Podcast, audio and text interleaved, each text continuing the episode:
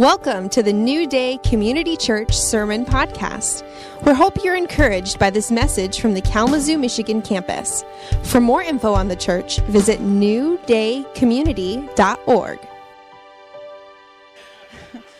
My name is Kathy Spalding. I'm um, one of the um, I'm on the leadership team, and I um, have the opportunity today to share with you the message that God has given me.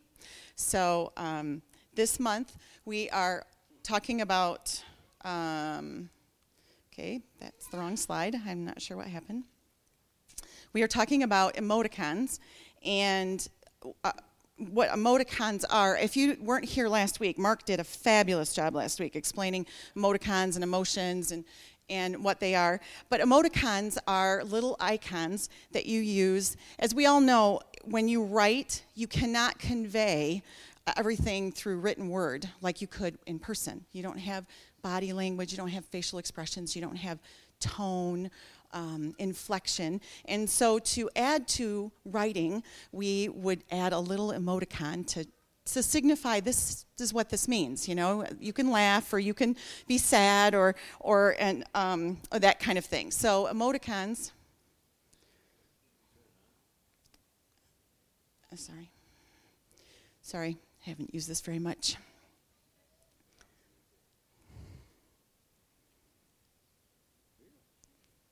Awesome.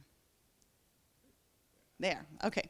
So the first, um, when I thought about emoticons, the very first one that I would have said, I would have used was this. We all know this means hugs and kisses, right? So the X's are the kisses and the O's are the hugs, okay?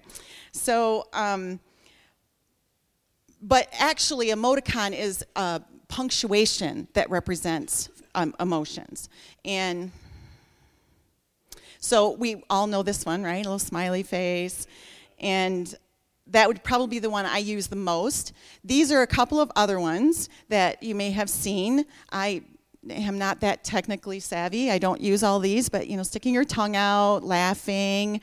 Um, I can't read them. Skeptical, which is funny because I don't use skeptical. I use that for a I'm in between happy and sad. That's what I use it for. So anyway, so those are a few.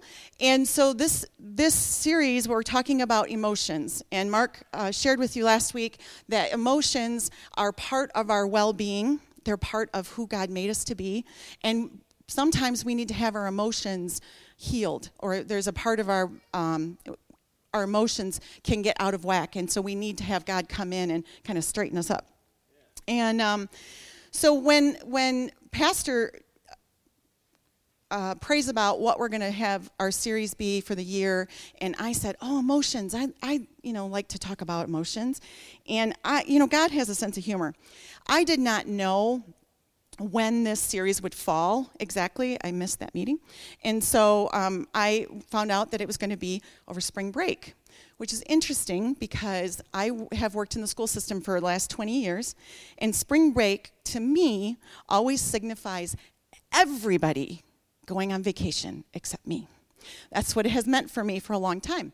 And so I was like, so what should I preach on?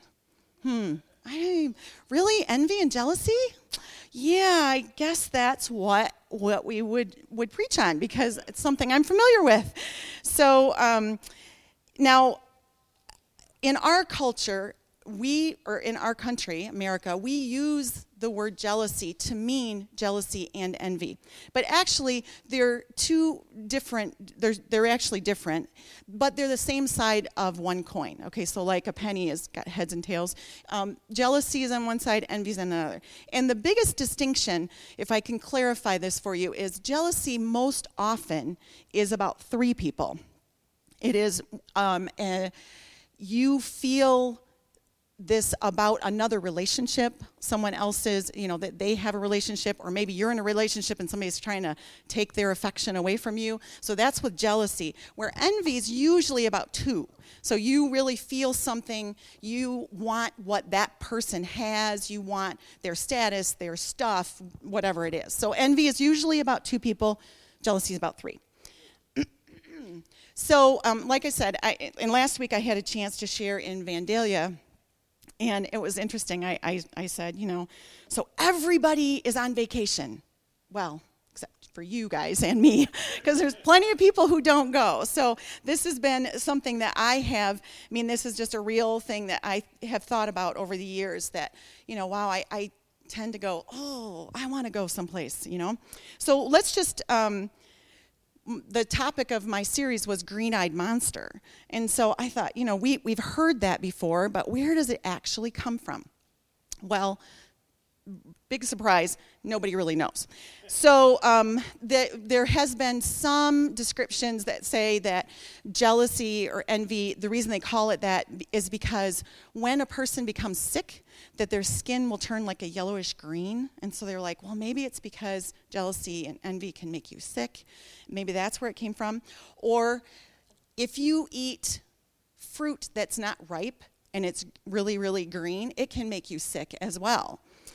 Um, the first time it was used in writing, though, was Shakespeare. He talked about, in The Merchant of Venice, he talked about green eyed jealousy. And then later, he wrote Othello, and he talked about cats being green eyed monsters because they would play with their mice before they killed them. Okay? So, so they, they think that probably taking the two of them together, that jealousy um, and envy would be a green eyed monster, that it would cause you to do things that are not right. So, let's break these apart. So, jealousy. Jealousy is the uneasiness felt due to suspicion, resentment, or fear of rivalry, especially in regards to love or affection. And like I said, this is most often seen between three people. So you could be jealous of someone else's relationship, you could be jealous of somebody trying to hone in on your relationship. Now, if you look at the Bible, there is a place where jealousy is a good thing, and that's with God. God is jealous for our affections. And the actual root of that word means zealous or a zeal for our affection. And He wants all of our affection and all of our adoration and all of our love. But the reason He wants it is because He doesn't want us chasing after things that would harm us. You know, it is an actual jealousy in that regard, is a protection for us. It protects us from our own devices. And so that is when it's good. Unfortunately, we're human, and most oftentimes we experience jealousy as a bad emotion. And I was reading about um, jealousy, and it said that it's really a combination of emotions. It's, it's not just one, it's a combination of anger, resentment, inadequacy, helplessness, and disgust no fun. and what's interesting about jealousy is it's been seen in babies. Babies have been seen to be jealous of a parent's affection toward another baby. It has been seen in primates. They had done these studies with gorillas and monkeys and seen jealousy there. It's even seen in bluebirds. This was fascinating to me. They, they took these mating bluebirds, and the female was in her nest, and the male was there, and he flew off and they put three feet away, they put a stuffed bluebird. So not real, it's sitting here. And the bluebird, the male comes back and sees this other male and starts squawking and carrying on and trying to get it to go away. Well, it's stuffed, so it's not going anywhere. So he turns on the female and starts going after her and plucks out her feathers or, or takes out her feathers until she finally flies away I thought, wow, that's just like it's pervasive in our in our whole in our whole world. Um, it is the leading cause of spousal death in the U.S. And it is a fear of being displaced. It is anxiously suspicious. And it also can be described as agitated worry. Now, Proverbs 27 4 says, Anger is cruel and fury overwhelming but who can stand before jealousy? Now, there have been tons of stories written about jealousy. We've seen movies. It is a plot and a theme in all kinds of writing and, um, and movies. Jealousy is exhausting. And I, I was reading this and it said, it is a hungry emotion. It must be fed. It likes information and seeks truth even if there isn't any. Um, jealousy, this is another quote jealousy trains us to look with intensity, but not accuracy. So we're looking, that emotion wants to be fed, and it doesn't matter what it, what it finds, it will say it's true. So, what about envy? Well, envy is the feeling of discontent and resentment aroused by another's desirable possessions or qualities, accompanied by a strong desire to have them for oneself. Now, I said envy is usually between two people, and um, in the Bible, it's always bad. There's never, it's never, there's never any redeeming quality about envy. Um, in Proverbs 14:30, it says, "A heart at peace gives life to the body, but envy rots the bones." So maybe that's where that whole idea of being sick comes from. That envy and jealousy can make one sick. Um, it is a raw emotion, and it's seen universally in every culture. They see envy. That it, it has been there, and um, it's basically wanting someone's stuff their skills, their success. That's what the, the root of it is. So when I um, so we want to find out where did um, where does this start? Where did it initiate? And so I started looking in the Bible, and lo and behold, it started with Satan himself. In, in Isaiah 14, 12 through 14, it says, Oh, uh, how you have fallen from heaven, O shining star, son of the morning. You have been thrown down to the earth, you who destroyed the nations of the world. For you said to yourself, this is where it starts, I will ascend to, the, to heaven and set my throne above God's stars. I will preside on the mountain of the gods far away in the north. I will climb to the highest heavens and be like the Most High. So Satan himself what kind of compelled him to do what he did was envy of what God had. Of he wanted to be God himself. And then he wasn't satisfied with not being successful at it, so he introduces it to Eve. In Genesis 3, we'll pick up the story in the very beginning. The, the serpent was clever, more clever than any wild animal God had made. He spoke to the woman do I, and he always does this, he always kind of, I shouldn't say always, he often starts with a question. Do I understand that God told you not to eat from any tree in the garden? And the woman said to the serpent, Not at all. We can eat from the trees in the garden. It's only about the tree in the middle of the garden that God said, Don't eat from it. Don't even touch it, or you'll die. And the serpent told the woman, You won't die. God knows that the moment you eat from the tree, you'll see what's really going on. You'll be just like God, knowing everything, ranging all the way from good to evil. So there's where the envy starts. It's like it's like Satan opens a door in your heart. Like he just he just taps it open just a little bit, a little kick. Hey, what about this? And she went, I don't know, what about this? and said, Oh, when the woman saw that the tree looked good, like good eating, and realized what she would get out of it, she'd know everything. She took and ate the fruit and then gave some to her husband. This envy, she wanted what she thought God was holding from her. She wanted what he had. We go to another story, and believe me, there's a lot of stories. there's there's a lot of a lot of people in the Bible who struggled with jealousy and envy, but um, I just picked out a few. Uh, the in Genesis five, we hear the story of Jacob and Leah. I mean Jacob and Rachel and Leah, and Rachel. So the story, the backstory um, starts with Jacob meets Rachel, falls in love with her, wants to marry her. He goes to her father Laban and says, "I want to marry your daughter." And Laban says, "Well." That'd be fine, but you got to work for her. You got to work seven years. So Jacob goes, um, Oh, all right. So he went to work for Laban, worked seven years. At the end of seven years, he's on his wedding and he goes into the tent, and Laban pulls a switcheroo.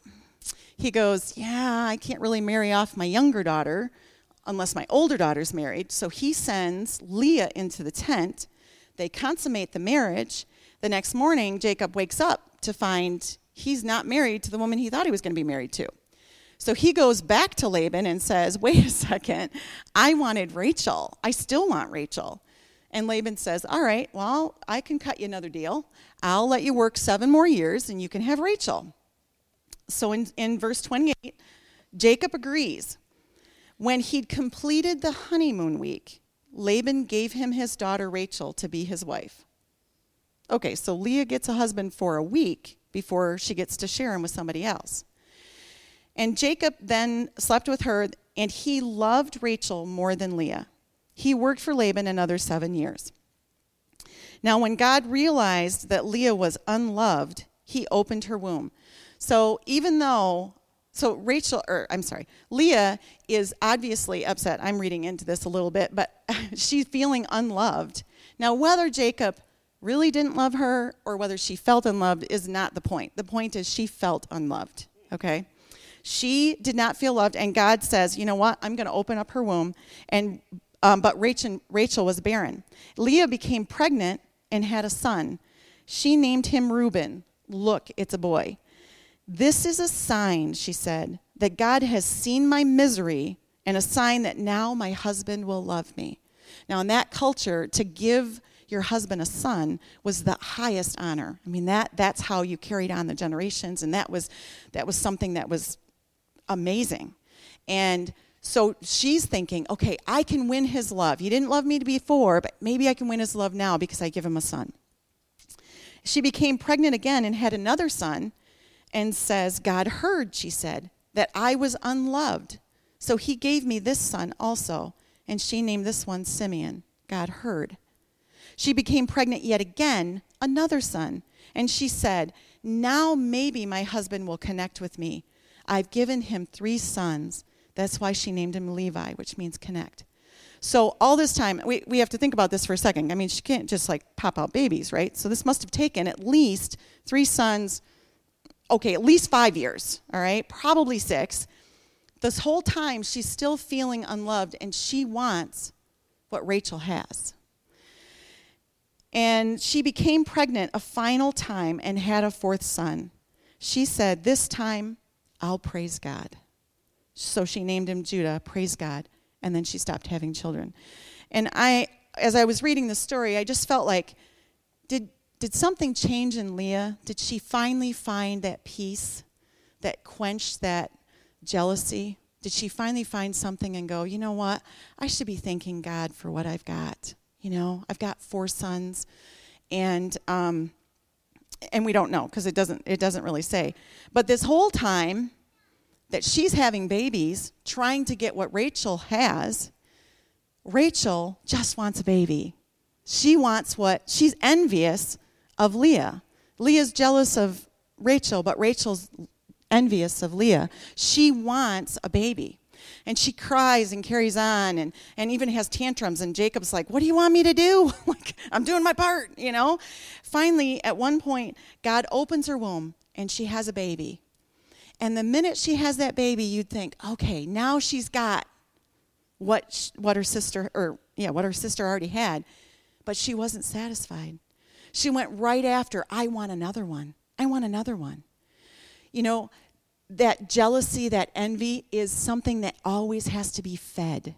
It doesn't stop. Even when it should stop, it doesn't stop. And um, talk about dysfunctional families, right?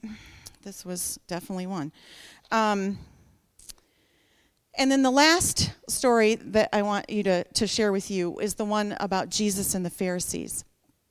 In Mark 11 18, when the leading priests and teachers of religious law heard that Jesus, what Jesus had done, they began planning how to kill him. But they were afraid of him because they, the people were so amazed at his teachings. So here's this guy who not only does he do miracles, but he's a great teacher. Now, if you're a teacher and somebody's getting crowds to follow them, you're like, wait a second.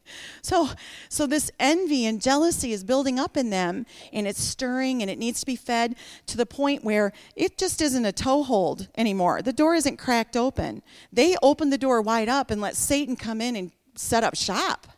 So much so that they plan to kill him. Kill him because he's a good teacher? Like, really? But that's how it goes. It starts with a question or a thought, and then it needs to be fed, and you feed it more, and usually it's with lies, and then it, it becomes this insatiable thing that causes people to do things that you would never think they would do. So I, I just want to um, just think about in your own life has there ever been a time that Satan has just come and knocked on your door, cracked it open just a little bit? Has he ever, you know, has he ever said, hey, do you work, you know, how about you need to work harder to look good? Do you examine others with a critical eye? Do you have hidden feelings of inferiority? Do you complain about not getting a fair treatment? Do you need lots of recognition for your achievements? Do you keep score on your good deeds and those of others? Do you put on a false front in order to appear impressive? Do you base your self image on your performance? You know, I'm going to be really honest. I, this whole vacation thing, I, I'm better now. I'm better. I am. Um, but it was interesting. Mark had shared um, last week about the fact that you can get healing. You can go through a healing restoration, you can go through counseling but you do have to maintain. You know, if you kick Satan out of your heart, that doesn't mean he's not going to try again.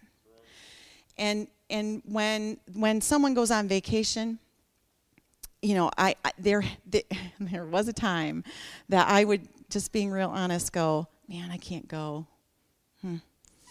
Yeah, I know they're going on this cruise. I hope it rains the whole time. Okay? Or I mean, I'm just being honest. I, I've had those thoughts that, you know, I just like, I don't want to hear, I don't want to see their pictures. I don't want to, I don't want to know what they're doing, you know, I don't want to hear about it. Um, so some of the ways that you can open that door and let him to camp in or come in and camp is when you are overly concerned for your personal rights.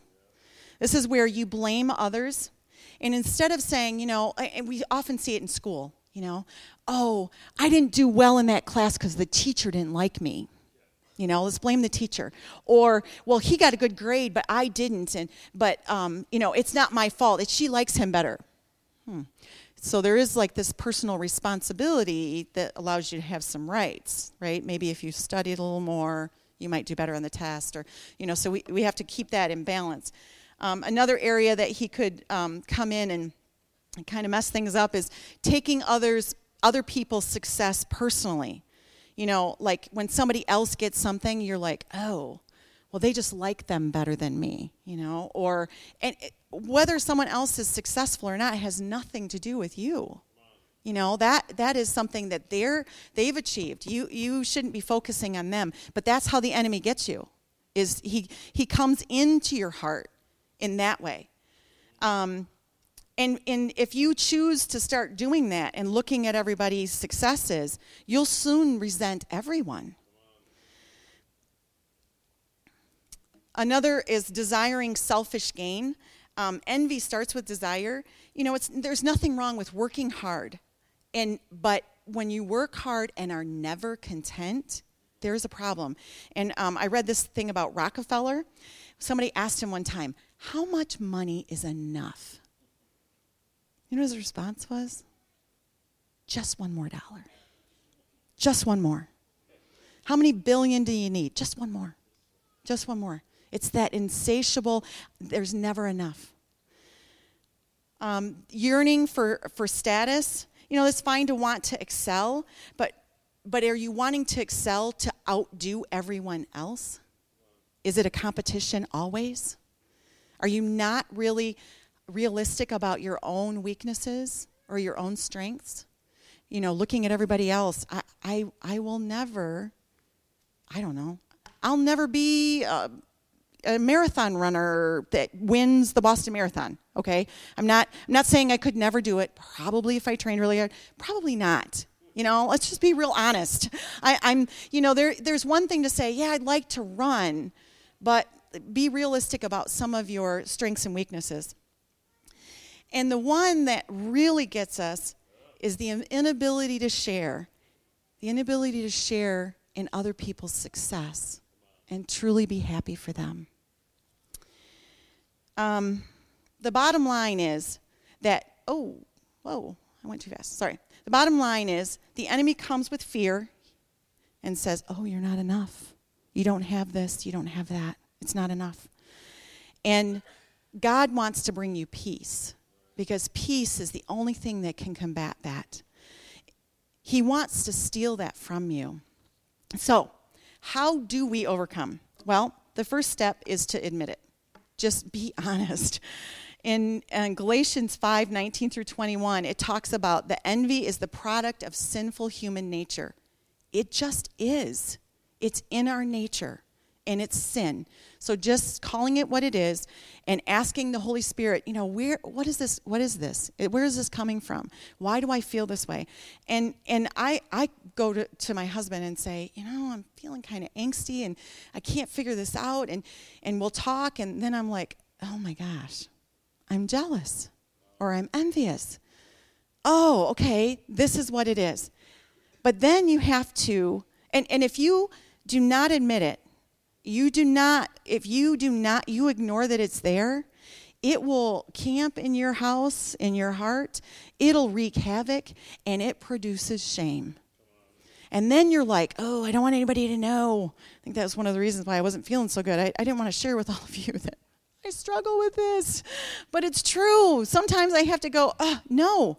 And you have to choose to get rid of it. You have to make a choice to say, you know what, I don't want this. I don't want this in my life. In 1 Peter uh, 2 1 through 2, it says, Rid yourself of all malice and all deceit, hypocrisy, envy, slander of every kind. So you have to choose to get rid of it. And God says He wants you to get rid of it too. And in Gal- Galatians 5 26, it says, Envy keeps you from living the life God intended for you to have. So, do you want what God wants for you, or do you want to keep what the enemy wants you to believe. Um, sometimes choosing to get rid of it might mean going on a media fast, a social media fast. And for me, this was true. For a while, I would have to like just not look at Facebook or Instagram during spring break. Like, really? Because one, one commentator I was reading about, she said, it was actually a TED talk. She said, We're all good citizens of social media, aren't we? Where envy is the currency. Wow. Is that really what it is? If it is, then maybe you need to take a break from it and say, wait a second, I need to reevaluate why I want to be here. What, what am I looking for? Am I looking for those truths that aren't really truth? Or am I looking to feed that envy or jealousy? Um, and then we need, oh, then we need to confess it as sin and accept forgiveness. In 1 John 1 9, God said, or uh, he says, but if we confess our sins to him, he is faithful and just to forgive our sins and to cleanse us of all wickedness. He takes and washes our heart. He gets rid of all that envy and jealousy. And then you need to accept yourself as God made you. You know, I have all these verses. Um, Psalm 139 14 says, Thank you for making me so wonderfully complex. Your workmanship is marvelous, how well I know it. You watched me as I was being formed in utter seclusion, as I was woven together in the dark of the womb. That's what God thinks about you. He loves you. Ephesians 2:10 says, "We are God's masterpiece." Each one of us is a masterpiece. Even if I can't run the marathon, God still thinks I'm a masterpiece in 1 Peter 2 9. However, you are a chosen people, a royal priesthood, a holy nation, people who belong to God. That's what your identity is. That's who we are. That's who we were created to be. And the last thing is to give to the other to give to others joyfully. Envy is rooted in selfishness. It is all about me. And I read this, this is amazing. Jealousy is not so much an emotional problem, it is a positional one. It's, it's like if you think of this triangle, or you, you just think about sides. When I'm envious of somebody, I'm here and they're there. We are not on the same side. But if I come alongside of them and I'm rooting for them and I'm cheering for them, I am no longer in opposition with them. And envy can't come in between us because I'm with them. And that is the, that's true of jealousy or envy. And the other place that you need to position yourself is with God. What does God have to say about your situation? What does God have to say about your vacations? What does God have to say about, you know, your status, your your finances, whatever it is that you're struggling with? You need to go to God and ask him, what what do you see? Where where is my position in this? What should I be striving after? What should my goals be? Maybe it's not a competition. Probably isn't. Maybe God has something special just for you. He made you unique, and He has things for you to do that I can't do. And understanding that and positioning ourselves with God will help us to achieve those goals and keep that door closed so that the enemy can't come in.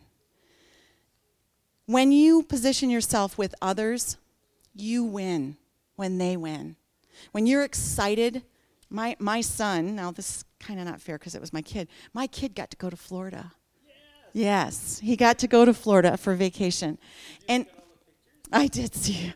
And it, I did. That is why I was on Facebook as much as I was. No, I, I loved seeing my kid enjoy. You know, when you position yourself to see people that you love doing things and going places and being able to have opportunities, you know what? It, the, the minute it starts to hear, you can say, Oh, you're going to Florida? Awesome. Where are you going? You should try going here. Or maybe this, or, or when the minute that comes out of your mouth, it shuts that door to the accusations that the enemy would throw at you. It shuts that door. It's opening your mouth and confessing what's true and good and right and lovely. And lastly, having a heavenly perspective, remembering that this is a temporal world. This is a short time. A few years ago, when I was really struggling with this, especially about vacations, I finally just was like, okay, yeah, this is what I needed to do. I need to ask God, you know, like, what, what am, am I ever going to see this? Am I ever going to see that? And, and God's like, He just showed me this picture of the new earth. He's like, you know, one day, even if you don't make it to all the seven wonders or whatever it is, you, even though you don't see the Grand Canyon, you'll get to see the entire new earth without the restraints of having to sleep or having to eat or being jet lagged or tired. When I create it all, you get to see it all.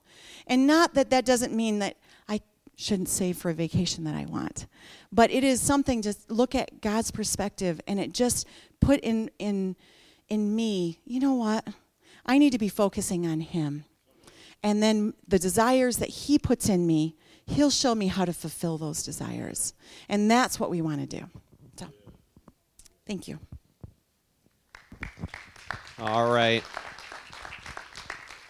Well, let's stand this morning as we um, draw our service to a close. And we've been reminded this morning of the hope of the gospel, haven't we? As we've heard Kathy share the word of God with us. And the Bible has lots of language and imagery to talk about what we've just heard, where we go from darkness into light, where we go from death into life. And that's what we've heard this morning when it comes to emotions and dealing with some of those emotions in particular that we all, frankly, wrestle with, but we don't always want to talk about, right? And so this morning, as a church, we've thought about it and talked about it, and it's really important that we do it, right? Where else is a better place to do this than to come to church and to hear God's perspective on all of this?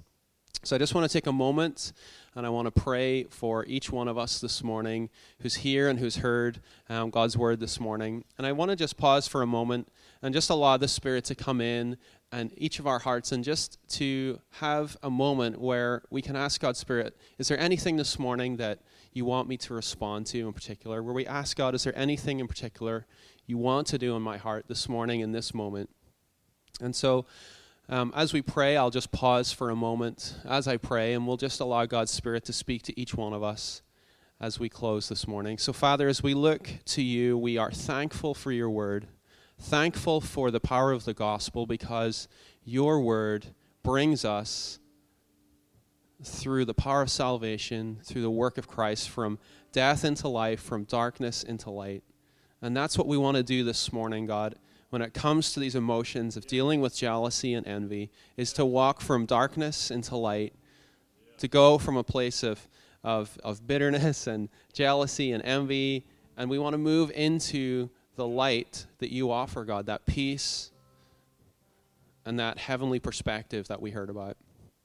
God, if there's anything, any area of our lives this morning where you want to just put your finger to say, this is an area I want to press on, God, you so graciously and, and kindly and graciously, you identify things in our lives that you want to deal with. So this morning, God, we just pause and ask, is there anything that you want yeah. to speak to us about?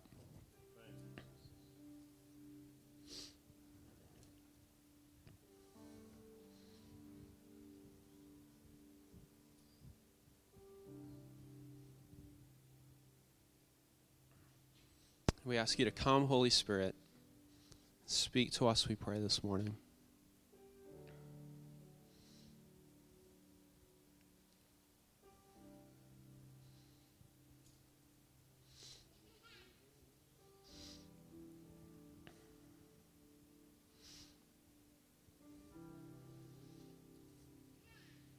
And this morning, God, we say again that you are good, you are kind, you are faithful. And we can trust you with our emotions, God. We can trust you with this process. When we turn to you, we know that you are faithful to hear our prayers, you are faithful to carry our burdens. And so this morning, we rejoice again in the hope and the power of the gospel and in your word. We thank you so much, Jesus, for the victory that you have won for us, that we can step into freedom in every area of our lives, including our emotional lives, God, and what we deal with in our emotions day to day. Thank you so much for your grace and your peace this morning, God. We pray that you would bless the rest of our day, bless this week as we go about everything we have to do this week, God. Pray you be with us. In your name we pray. Amen.